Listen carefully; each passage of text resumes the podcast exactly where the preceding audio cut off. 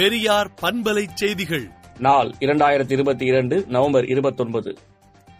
ஊழல் வழக்குகளை விரைந்து முடிக்க சிறப்பு நீதிமன்றங்களுக்கு சென்னை உயர்நீதிமன்றம் உத்தரவிட்டுள்ளது.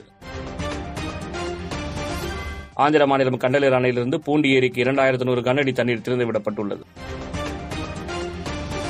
சென்னை மெரினாவில் மாற்றுத்திறனாளிகளுக்கான மரப்பாதைக்கு போலீஸ் பாதுகாப்பு வழங்கப்பட்டுள்ளது. திருப்போரூர் கனகப்பட்டு குளத்தில் மூழ்கி உயிரிழந்த மூன்று பேரின் குடும்பத்திற்கு தலா ரூபாய் இரண்டு லட்சம் நிவாரணம் அறிவித்து முதலமைச்சர் மு ஸ்டாலின் உத்தரவிட்டுள்ளார்.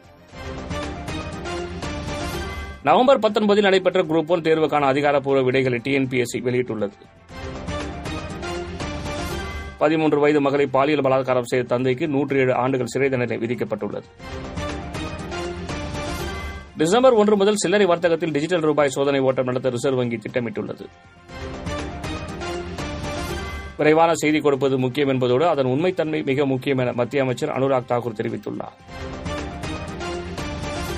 குஜராத் சட்டசபை தேர்தலில் கொலை பலாத்காரம் உட்பட குற்ற வழக்குகளில் சிக்கிய முன்னூற்று முப்பது வேட்பாளர்கள் போட்டியிடுகின்றனர் என்ற செய்தி வெளியாகியுள்ளது.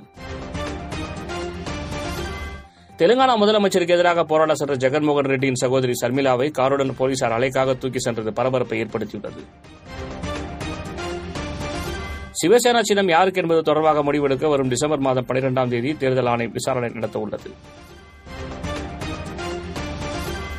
ஜப்பானில் குழந்தை பிறப்பு விகிதம் கடந்த ஆண்டை காட்டிலும் இந்த ஆண்டு வெகுவாக குறைந்துள்ளதாக தகவல்கள் வெளியாகியுள்ளன. விமானிகள் தொடர்ந்து ராஜினாமா செய்து வருவதால் இலங்கை விமான நிறுவனத்துக்கு நெருக்கடி ஏற்பட்டுள்ளது. அமெரிக்காவுக்கு போட்டியாக நிலவுக்கு மனிதர்களை அனுப்பும் திட்டத்தை சீனா வெளியிட்டுள்ளது. விடுதலை நாளேட்டை விடுதலை டாட் இன் இணையதளத்தில் படியுங்கள். பெரியார் பண்பலை செய்திகளை நாள்தோறும் உங்கள் செல்பேசியிலேயே கேட்பதற்கு எட்டு ஒன்று இரண்டு நான்கு ஒன்று ஐந்து இரண்டு இரண்டு இரண்டு இரண்டு என்ற எண்ணுக்கு பெரியார் எஃப்எம் நியூஸ் என்று வாட்ஸ்அப் மூலம் செய்தி அனுப்புங்கள்.